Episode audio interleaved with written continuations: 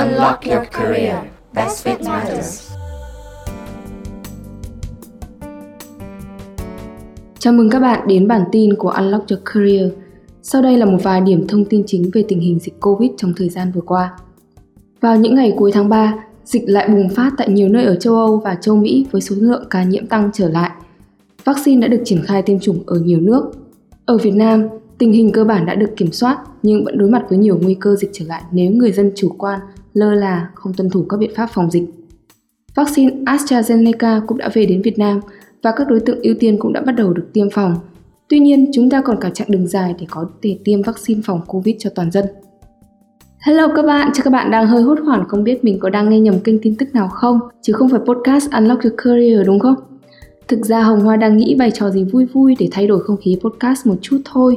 Và vì chủ đề ngành học và nghề nghiệp của podcast lần này là về ngành y tế, nhân Hoa quyết định gửi lời chào đến các bạn bằng một vài dòng điểm tin về dịch Covid. Trước khi gặp gỡ khách mời của tập podcast lần này, Hoa sẽ giới thiệu một chút về cậu bạn này và lý do mà Hoa quen cậu bạn này. Khách mời của chúng mình là một chàng trai đến từ Bình Định với cái tên khá kêu Phan Triệu Phú. Phú là một Chevener, năm ngoái là một trong 20 đại diện của Việt Nam đạt học bổng chính phủ Anh danh giá Chevening để theo học thạc sĩ y tế công cộng Public Health tại trường đại học Nottingham. Hoa quen Phú cũng khoảng 2 năm trước khi Phú còn là sinh viên tại trường đại học Y Dược Huế và là tình nguyện viên tích cực của tổ chức phẫu thuật nụ cười Operation Smile Việt Nam. Còn Hoa lúc đó thì đang làm điều phối viên tại tổ chức. Ấn tượng của Hoa về cậu bạn này là một người rất nhiệt tình, năng nổ, hỗ trợ cho các chương trình của OS rất nhiều khi chúng mình về Huế làm chương trình. Biết Phú từ lúc đó và quá trình công việc của Phú đến khi giành được học bổng Chi Vân Ninh, Hoa thực sự khâm phục về những nỗ lực của cậu bạn nên quyết định gửi lời mời đến Phú để chia sẻ trên sóng podcast Unlock Your Career về ngành học ít người biết đến, y học dự phòng và y tế công cộng. Khi thế giới trải qua nhiều biến động trong dịch Covid, chúng mình có thể thấy y học dự phòng và y tế công cộng có tầm quan trọng thế nào và Khoa tin rằng thời gian tới đây, ngành sẽ nhận được nhiều sự quan tâm hơn và có nhiều phát triển trong tương lai. Các bạn có tò mò muốn tìm hiểu thêm về ngành học này không? Ở tập podcast này, chúng mình sẽ cùng khám phá y học dự phòng và y tế công cộng qua lăng kính và góc nhìn của Phú, một cậu bạn rất tâm huyết với ngành này. Giờ thì cùng Hoa gặp gỡ khách mời của chúng mình nào. Ok, chào Phú. Đầu tiên thì Hoa rất là cảm ơn Phú bởi vì đã dành thời gian để tham gia podcast cùng Unlock Your Career chia sẻ về ngành học của Phú cũng như là công việc sau khi tốt nghiệp và cho đến thời điểm hiện tại thì là Phú đang học thạc sĩ ở trường ờ, Nottingham. Trước khi bắt đầu vào cái podcast thì chắc là mời Phú tự giới thiệu bản thân mình một chút được không?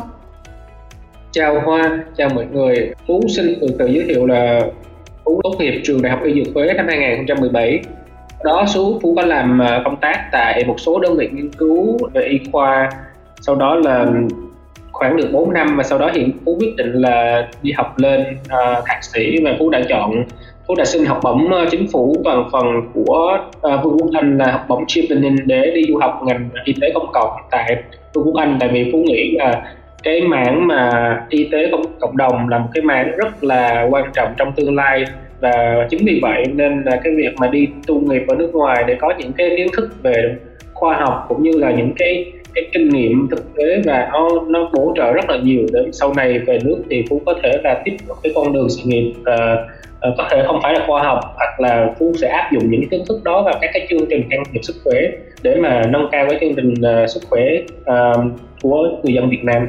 Ừ. Phú tốt nghiệp đại học y dược Huế là học chương trình bác sĩ y học dự phòng đúng không? Đúng rồi, Phú tốt nghiệp bác sĩ ừ. y học dự phòng. Ừ, thế thì thời của chúng mình thì là hơn 10 năm trước. Chắc chắn là cái việc chọn ngành học sẽ gặp rất nhiều khó khăn bởi vì các nguồn thông tin về ngành học này nghề nghiệp thì còn khá là hạn chế. Thì không biết là cái hồi đấy Phú có gặp nhiều khó khăn khi mà đưa ra cái quyết định chọn trường thi và ngành học để nộp hồ sơ hay không? Và vì sao Phú lại lựa chọn ngành học bác sĩ y học dự phòng? tâm sự thật với hoa thì cái cái vấn đề mà chọn ngành của phú nó cũng rất là nan giải tại vì thực sự hồi đó là phú không thi ngành bác sĩ học dự phòng mà phú thi bác sĩ đa khoa ừ. thì uh, thật sự là từ lúc đó thì nếu mà trong lớp mình mình phú học học lớp chọn bởi vậy nên là cái điểm khóa cũng như là điểm sinh của phú cũng rất là tự tin. Nên là phú ờ, khi mà một sinh, học sinh mà giống như có những cái điểm mà khối B như vậy mình rất là tự tin để mình thi ờ, quyết tâm thi vào bác sĩ đa khoa. Còn cái ngành bác sĩ học dự phòng này phú chưa có tìm hiểu. Nên là sau khi mà thi bác sĩ đa khoa nhưng mà lại thiếu điểm đậu. Nên là sau đó phú phải học cái ngành ờ, gọi là hồi đó mình thi được hai ba, hai trường đó khoa. Nên là mình phú học ngành kỹ sư ở trong sài gòn một thời gian. Sau đó ở ngoài Huế này á, là trường đại học y dược Huế họ lại uh, muốn tăng chỉ tiêu cái ngành bác sĩ học dự phòng. Thì khi đó là ba mẹ của Phú rất là muốn Phú học y. Và thật sự Phú đó cũng chưa có một cái suy nghĩ là Phú quay lại mặc dù đã thi trước đó và Phú quay lại thì nhưng mà Phú nghĩ thôi đi học để mà thứ nhất là ba mẹ vui đi. Thì đó Phú mới quyết định là Phú ừ. gói từ Sài Gòn đi thẳng ra Huế luôn để mà nhập học ngành bác sĩ học dự phòng ừ. từ cái ngành này rất rất là mới đối với phú và lúc mà phú vào trường á thì chỉ có khoảng hơi các anh chị mà khóa đầu tiên vẫn chưa tốt nghiệp bởi vậy nên ừ. sự mong lung về ngành học của mình rất là nhiều và làm cho phú cảm thấy là là là rất là khó khăn và thực sự đến năm năm hai đại học ừ. đến lúc mà phú tìm ra được những cái cái con đường thực sự và phú thấy đam mê thì phú bắt đầu mới tập trung vào và phú phát triển cái con đường mà phú muốn đi chứ còn trước đó là hai năm ừ. đầu tiên trong quãng trường đại học là phú còn rất tập trung về ngành học của mình ừ. tâm sự thật như vậy ừ. thế tức là uh, theo anh hiểu tức là khi mà phú bắt đầu quyết định học uh, bác sĩ y học dự phòng là phú cũng chưa hình dung được ra là học y học dự phòng là để làm gì hay là cái chương trình học nó như thế nào đúng không chính xác Ừ. Thế Hoa chắc chắn là sẽ có rất là nhiều ừ. bạn trẻ cũng có cùng cái sự mông lung giống như Phú vậy thì chắc là Phú giúp chia sẻ thêm là cái chương trình cử nhân bác sĩ y học dự phòng về cái cấu trúc chương trình học này thì là học về những cái gì này hay là học kéo dài mấy năm và cấu trúc chương trình học này thì có khác gì so với cấu trúc chương trình học bác sĩ đa khoa không? Cái chương trình bác sĩ học dự phòng này vẫn vẫn kéo dài 6 năm giống như trong trình bác sĩ đa khoa. Nhưng mà về cái nội dung xây dựng à, về cái cấu trúc chương trình thì khá là khác. Ở đây là bác sĩ học dự phòng đó là chương trình tập trung vào cái mảng gọi là thứ nhất là kiến thức khoa học cái thứ hai là các chương trình chăm sóc sức khỏe dự phòng cái thứ ba là về các cái uh, chương trình sức khỏe trên cộng đồng. Ừ. có nghĩa là trong 4 năm đầu bác sĩ học dự phòng sẽ học về những cái kiến thức căn bản những cái môn căn bản và một số cái môn lâm sàng cũng giống như bác sĩ đa khoa ừ. nhưng mà thời lượng chương trình nó sẽ nhẹ hơn có nghĩa là cái thời lượng chương trình ví dụ bác sĩ đa khoa học cái môn đó hai tháng thì bác sĩ học chụp học một tháng ừ. thì một tháng đối với phú là phú nghĩ là một tháng là tập trung vào chủ yếu là cái việc là nhận biết về bệnh đó là gì và mình xem thử là mình khám nó như thế nào để mình nhận biết và mình uh, chủ yếu là chẩn đoán thôi chứ còn không có đi sâu về mặt điều trị cái bệnh đó tại vì cái cấu trúc chương trình xây dựng để mà sau này bác sĩ ừ, học dự ừ. phòng ra trường có thể là thăm khám ở cái cái mức gọi là cơ bản để mà biết được bệnh và tư vấn dự phòng cho bệnh nhân. Chứ còn nếu mà nói về điều trị thì hiện tại là cái chương trình đó là không tập trung vào điều trị cho bác sĩ học dự phòng. Và nếu mà tốt nghiệp thì các bác sĩ học dự phòng cũng chưa có được giấy phép mà đăng ký điều trị giống như bác sĩ đa khoa cái đó là một trong những cái khác nhau và trong quá trình học y học dự phòng ừ. là cái được lợi hơn nữa là gì các bạn học về nghiên cứu khoa học nhiều hơn bởi vậy nên là khi mà ra trường á, thì nếu mà những người những cái bác sĩ hay là những người nào mà muốn thi đi theo đường con nghiên cứu sau này thì rất là lợi thế là vì trong quá trình học thì đã học được các môn như là dịch tễ học nè uh, sản xuất thống kê này rồi uh, lập kế hoạch các cái chương trình về nghiên cứu nói chung là sẽ được dạy khá là đầy đủ trong cái cái thiết kế chương trình của bác sĩ học dự phòng ừ. ngoài ra là bác sĩ học dự phòng sẽ được những cái chương trình đi thực tập về về cộng đồng cái đây là ừ. những cái mà giống như là bác sĩ đa khoa cũng có mà sẽ không nhiều bằng bác sĩ học dự phòng vì vì uh, về cái uh, tính chất công việc sau này á, nên là bác sĩ học dự phòng đòi hỏi sẽ sẽ đi sâu vào cái cộng đồng đó hơn để hiểu được cái bản chất và đưa ra các chương trình can thiệp dự phòng tốt hơn đó đó là sự khác nhau cơ bản của của hai cái ngành đó. Ừ. Họ cũng hay thấy là mọi người nhắc đến y tế công cộng uhm, và đôi khi là tức là họ nghĩ là ừ. y học dự phòng và y tế công cộng bản chất là một nó chỉ khác nhau về số năm đào tạo thôi thì thường ví dụ như các bạn học cử nhân y tế công cộng thì như chỉ học có 4 năm thế thì thực tế là y học dự phòng và y tế công cộng có giống nhau không bây giờ mình lại uh, so sánh tiếp là y học dự phòng và y tế công cộng. Thì uh, cái ngành y tế công cộng thì được đào tạo 4 năm và cái ngành uh, y học dự phòng gọi là bác sĩ đây là 6 năm. Bởi ừ. vậy nên là y tế công cộng sau khi ra trường cái uh, cái phạm vi hoạt động sẽ sẽ nhỏ hơn nhiều. Có nghĩa là bác sĩ y học dự phòng có thể cover có thể làm công việc của bác sĩ.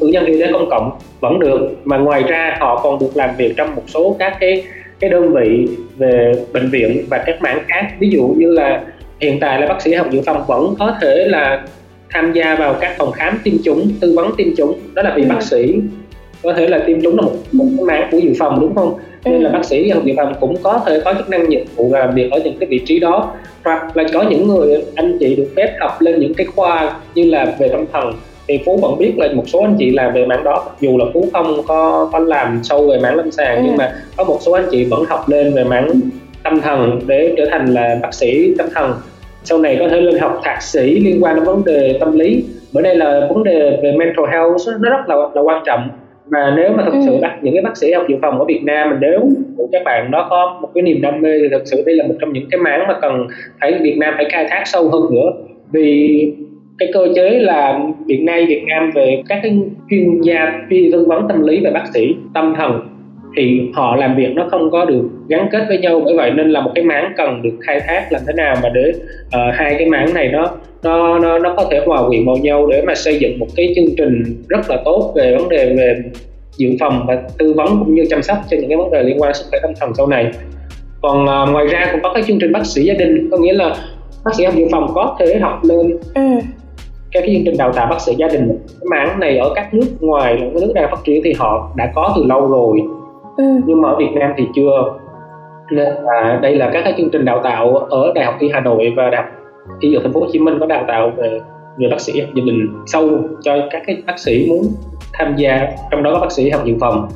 Còn riêng về cái chương trình học thì nếu mà nói là chương trình học y tế công cộng và y học dự phòng thì cái cái thời gian chủ yếu khác nhau ở chỗ là bác sĩ học, dự phòng sẽ học thêm nhiều về các môn lâm sàng, thăm khám. Trong khi đó, cử nhân y tế công cộng lại không tập trung về mảng đó. Thì nó khác nhau ở khi đó, chứ còn nếu mà các bạn học y tế công cộng, vẫn học những cái môn như nghiên cứu khoa học nè, rồi đi cộng đồng nè, rồi ờ, tìm hiểu một số cái cái cái cái bệnh mà cơ bản, cái đó là cái hay. Còn nếu mà nói về về chương trình học thì ờ, thì là khác nhau ở chỗ là thời lượng và cả cái cấu trúc chương trình nó cũng khác nhau ở những cái điểm đó ừ. nghe qua thì có vẻ như là bác sĩ y học dự phòng giống như là đứng ở giữa uh, y đa khoa với cả y tế công cộng đúng không? Chính xác, chính xác, đúng rồi, chính xác. Ừ.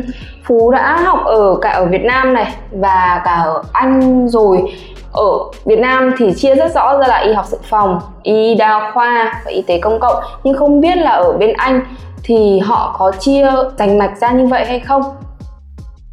Hiện tại ở bên này á, thực sự cái ngành y học dự phòng á, Phú chỉ thấy là chỉ có bác sĩ học dự phòng ở Việt Nam và ở Trung Quốc hình như là có hai nước có cái đào tạo chương trình đó bậc đại học thôi ừ. còn lại là phú chưa có nghe cái tên này ở các nước khác bởi vậy hơi nên khi mà qua đây có thể là có những người đi nước ngoài hỏi là preventive medicine doctor of preventive medicine thì giống như nghe nó hơi rất là lạ ừ. nhưng mà bởi vậy nên là khi mà thì uh, các bạn y tế ở quốc, ở quốc tế hỏi mình là gì thì thật sự mình đó mình cũng không có nói là uh, mình bác sĩ học dự phòng nhưng mà mình họ lại hỏi sâu nữa. Bởi vậy nên là phú nói là phú học và nói chung là tập trung sâu về y tế công cộng. Ừ. nên là phú chỉ nói về định hướng nghề nghiệp phục hồi đó là phú khi mà phú giới thiệu. Còn ở bên này thì cái chương trình mà y tế công cộng á, hầu như á, là nó được đào tạo gọi là sau đại học là chính. Có nghĩa là cử nhân thì phú ít có nghe nói là cử nhân y tế công cộng nhưng ừ. mà các cái bác sĩ những người nào mà thích làm về mảng y tế cộng đồng mặc dù là họ học ngành nào đó trước đây nhưng mà vẫn có thể học thạc sĩ y tế cộng đồng được vì cái này phú lắm phú sẽ chia sẻ phần sau cái cụ thể như thế nào về chương trình đó của bên này ừ. thế ở anh khi uh, lên uh, bậc thạc sĩ là bậc cao hơn thì có khái niệm là bác sĩ y học dự phòng không chưa phú chưa nghe chưa nghe nếu mà học cao lên là có bác sĩ học dự phòng thì chú chưa nghe tức là cái, cái, chủ yếu là vẫn này. Ừ, tức là chủ yếu họ sẽ vẫn chỉ lấy cái tên là public health tức là y tế công cộng cho chương trình học ở bậc thạc sĩ Đúng rồi, public health ừ. Yeah, à. mình thấy cái public health là nói chung đầy đủ hết rồi ừ. nếu mà mình nói ở Việt Nam thì Hoa thấy là mọi người sẽ rất tự hào nếu như mà mình giới thiệu là mình học bác sĩ đa khoa đây là cái đầu vào của bác sĩ đa ừ. khoa thì rất là khó thế nhưng mà hiếm thấy ai mà nhắc đến bác sĩ y học dự ừ. phòng và nhiều người nghĩ là học bác sĩ y học dự phòng thì không có giá bằng bác sĩ đa khoa bởi vì đầu vào thường sẽ thấp hơn so với bác sĩ đa khoa thế thì ý kiến của phú về ừ. quan điểm này như thế nào thì thực sự là cái ờ, nhận định này là của xã hội và đặc biệt là của những người trong ngành cũng có và cái cái sự so sánh này á cũng nghĩ là trong tương lai nó sẽ bắt đầu thay đổi về cái nhìn nhận sau này.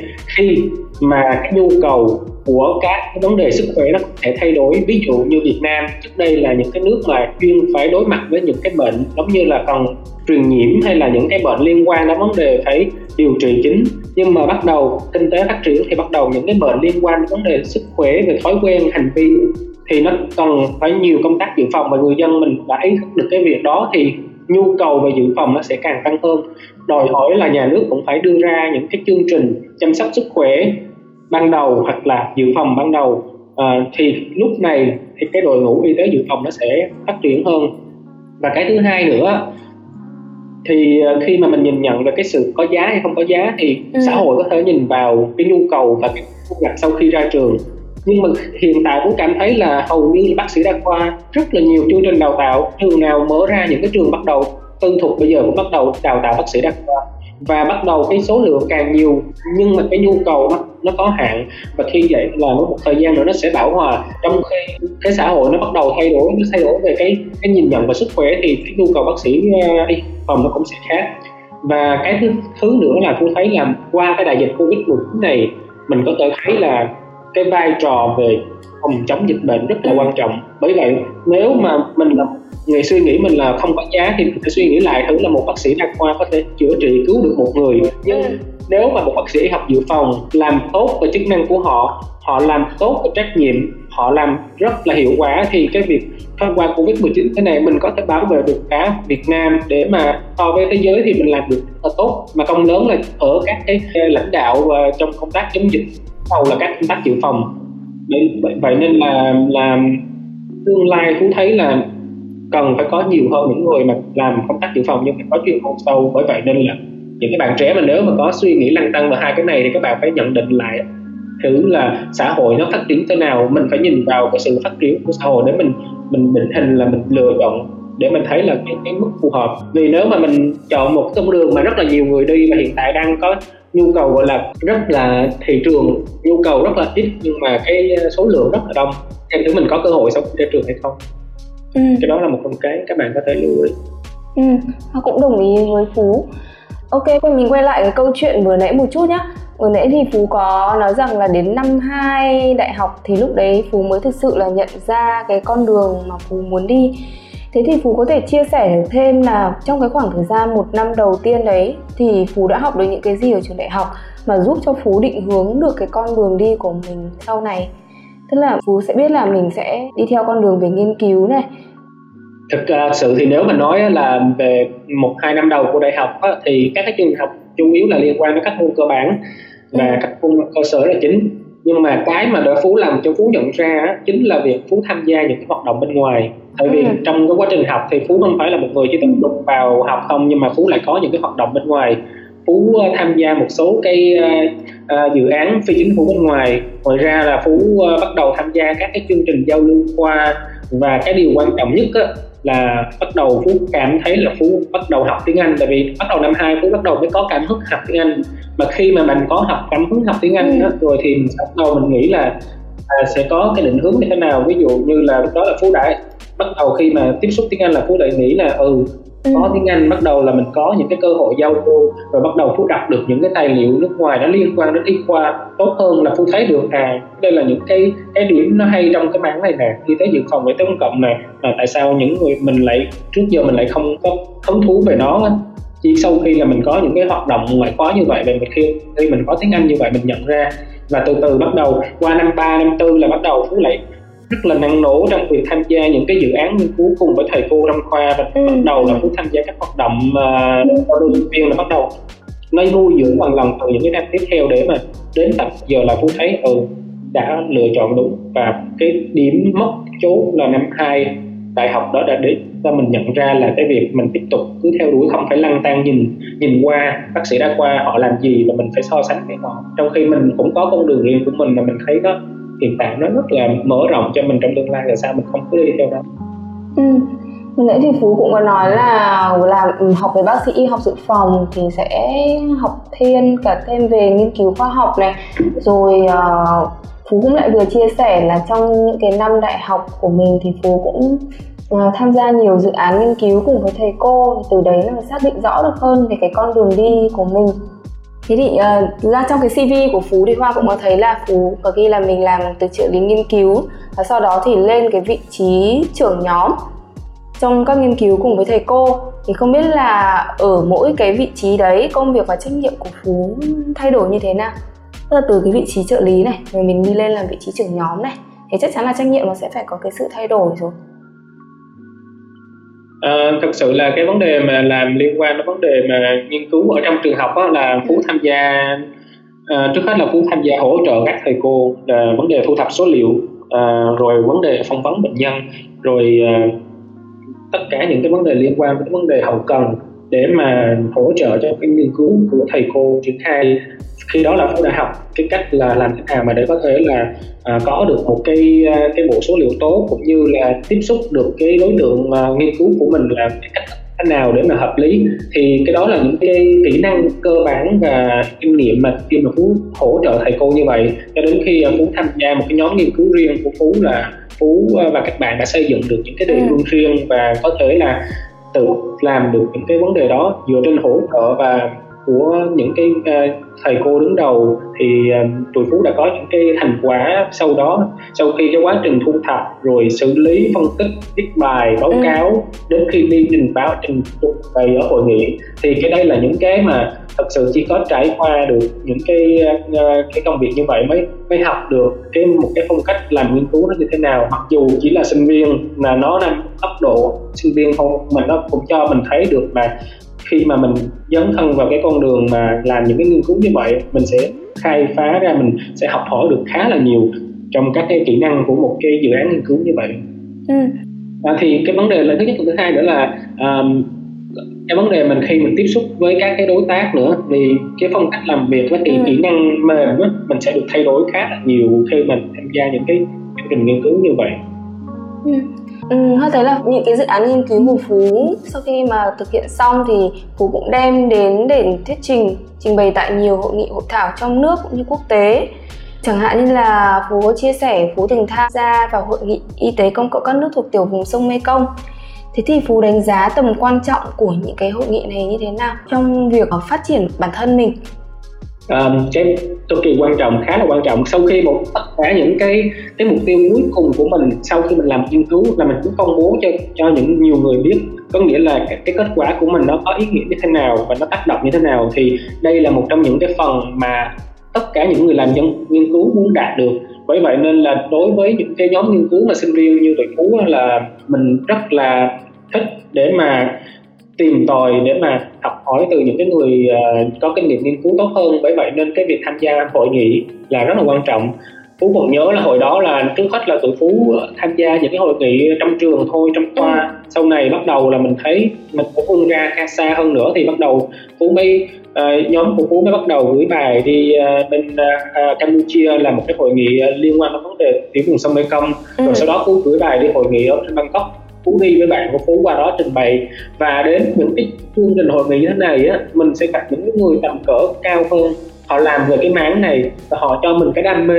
Ví dụ như là khi mình tới đó mình sẽ gặp được những cái người họ cùng làm ngành của mình. Nhưng mà nếu mình chỉ ở trong khuôn viên cái khoa mình á mình sẽ ừ. thấy thực sự nó rất là là là lạc lõng. Nhưng mà khi mình đến những cái nơi đó mình cảm thấy là giống như là mình được truyền cảm hứng và đặc biệt hơn nữa là cái kinh nghiệm mà đứng để trình bày tại một hội nghị quốc tế cho mình cái việc là làm thế nào để mình có thể là trình bày một cái nghiên cứu trước những cái người mà có kinh nghiệm rất là nhiều và để mà họ cho những cái nhận xét quý báu. Đó là một trong những cái mà mà hiếm có nếu mà các bạn mình không có những cái cơ hội như vậy. Cái thứ hai nữa là khi mình đến những cái nơi đó mình ừ. sẽ được nhận những cái phản biện. Ví dụ như là mà về tư duy phản biện của mình đó nếu mà mà khi mà mình cái bài nghiên cứu của mình có những cái lỗ hỏng hay là cái cái sai sót hay là những cái gì mà cần phải khắc phục á, thì đến những cái hội nghị như vậy thì họ sẽ giáo sư những cái người mà thật sự họ muốn uh, tốt cho sinh viên thì họ sẽ chỉ ra những cái lỗi đó để làm ừ. cho mình đầu là có những cái góc nhìn khác hơn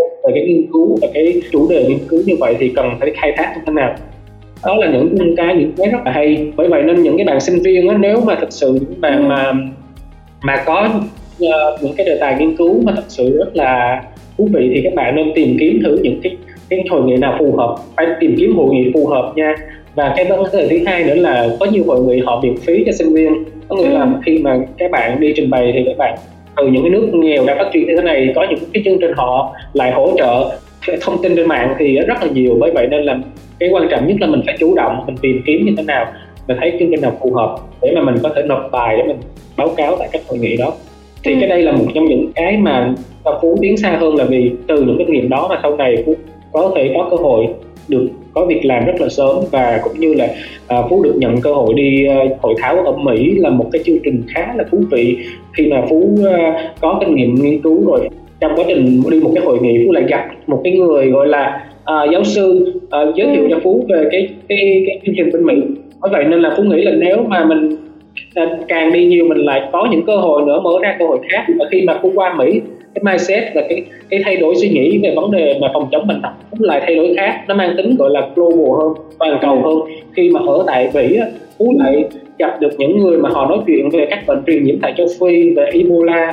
Nhưng mà nếu ở Việt Nam mình thật sự mình trong các bàn luận hàng ngày mình có bao giờ mình đề cập tới những chủ đề đấy không? Chắc là không nhưng mà khi qua Mỹ thì Phú lại nhìn những cái anh chị những cái cái giáo sư họ nói chuyện về uh, vấn đề sức khỏe toàn cầu cái làm cho mình cái đam mê của mình bắt đầu tiếp tục thêm một bước ừ. nữa là giống như là mình phải tìm hiểu rộng hơn về các cái vấn đề sức khỏe toàn cầu chứ không đơn giản như là những gì mình đã học xưa nay mà mình phải bắt đầu tìm tòi sâu hơn và xa hơn nữa ừ nhưng mà để tham gia vào những hội nghị hội thảo như thế thì chắc chắn không phải là điều dễ dàng rồi mà cũng cần phải có một cái sự chuẩn bị nhất định thì không biết là phú có thể chia sẻ thêm về kinh nghiệm. Với các bạn xem là phú đã chuẩn bị để nộp những cái bài nghiên cứu của mình đến các hội thảo hội nghị như thế nào để mà có thể được lựa chọn và tham gia vào những cái hội nghị, hội thảo tầm cỡ quốc gia và khu vực như vậy.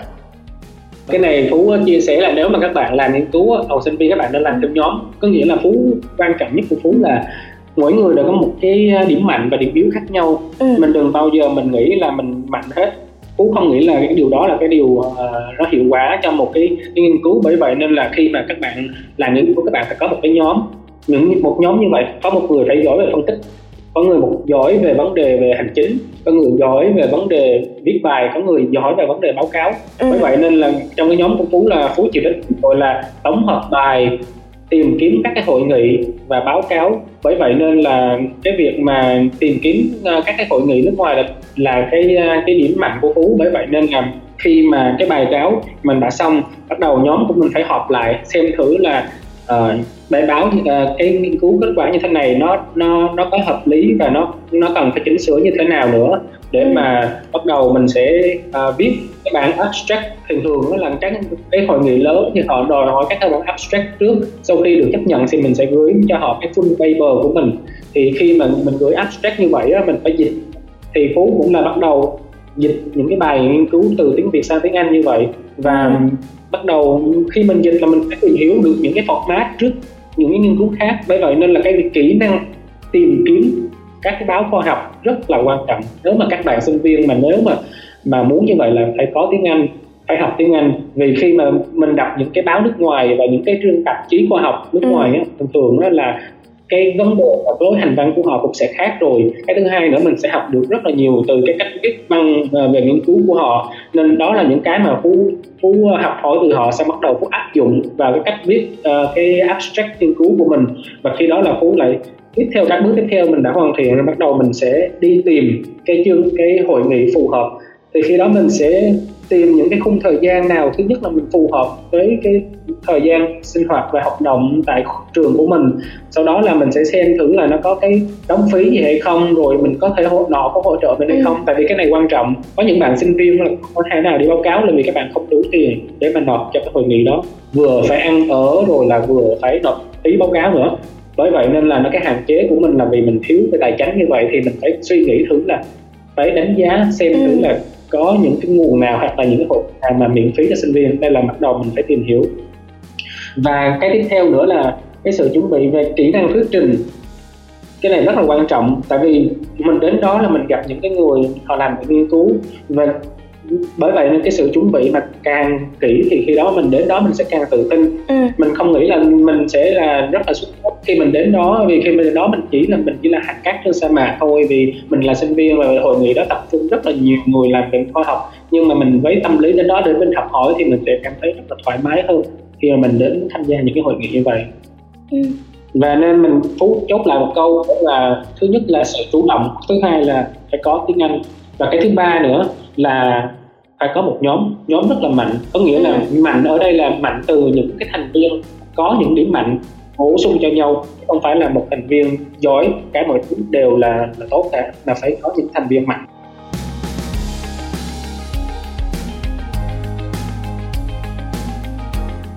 Y học lâm sàng y học dự phòng y tế công cộng. Hmm, nghe ba cái tên này chắc hẳn các bạn cũng hơi bối rối không biết có sự khác nhau gì giữa ba mảng đúng không ngày trước hòa cũng có thắc mắc như vậy cứ nghĩ đơn thuần học y là ra nghề chữa bệnh thôi nhưng sau này khi bắt đầu đi làm ở Operation Smile được gặp gỡ nhiều bạn sinh viên y và được tiếp xúc với môi trường ngành y tế Hoa mới hiểu ra được sự khác nhau giữa y học lâm sàng, y học dự phòng và y tế công cộng. Trong phần đầu của podcast, Phú đã cung cấp cho chúng mình rất nhiều thông tin hữu ích về ngành y học dự phòng từ cấu trúc chương trình học đến những đặc điểm khác biệt của ngành về y học lâm sàng. Và quan trọng hơn cả là những chia sẻ của Phú về những hoạt động nghiên cứu và tham gia báo cáo nghiên cứu tại các hội thảo trong nước và quốc tế từ khi còn ngồi trên ghế nhà trường. Những kinh nghiệm tích lũy từ các hoạt động ấy là nền tảng quan trọng cho công việc của Phú sau tốt nghiệp và là điểm sáng cho bộ hồ sơ ứng tuyển học bổng Chevening sau này. Ở phần 2 của podcast, chúng mình sẽ tiếp tục câu chuyện của Phú về những vị trí công việc của cậu bạn sau khi tốt nghiệp. Giờ thì Hoa phải tạm thời nói lời tạm biệt và hẹn gặp lại các bạn ở phần 2 sẽ lên sóng một tuần sau. Mỗi câu chuyện về ngành học, về nghề nghiệp đều là những hành trình dài không thể kể hết trong thời lượng có hạn của podcast. Bởi vậy, các bạn chắc hẳn sẽ vẫn còn nhiều câu hỏi muốn được nghe giải đáp từ các vị khách mời. Nếu bạn vẫn còn nhiều băn khoăn về ngành nghề nào hay muốn được nghe thêm chia sẻ từ vị khách mời nào, đừng ngần ngại mà hãy gửi câu hỏi cho Unlock Your Career qua số điện thoại 096 601 3663 hoặc qua email info.org. Chúng mình sẽ giúp các bạn kết nối đến các vị khách mời để tìm được câu trả lời cho mình.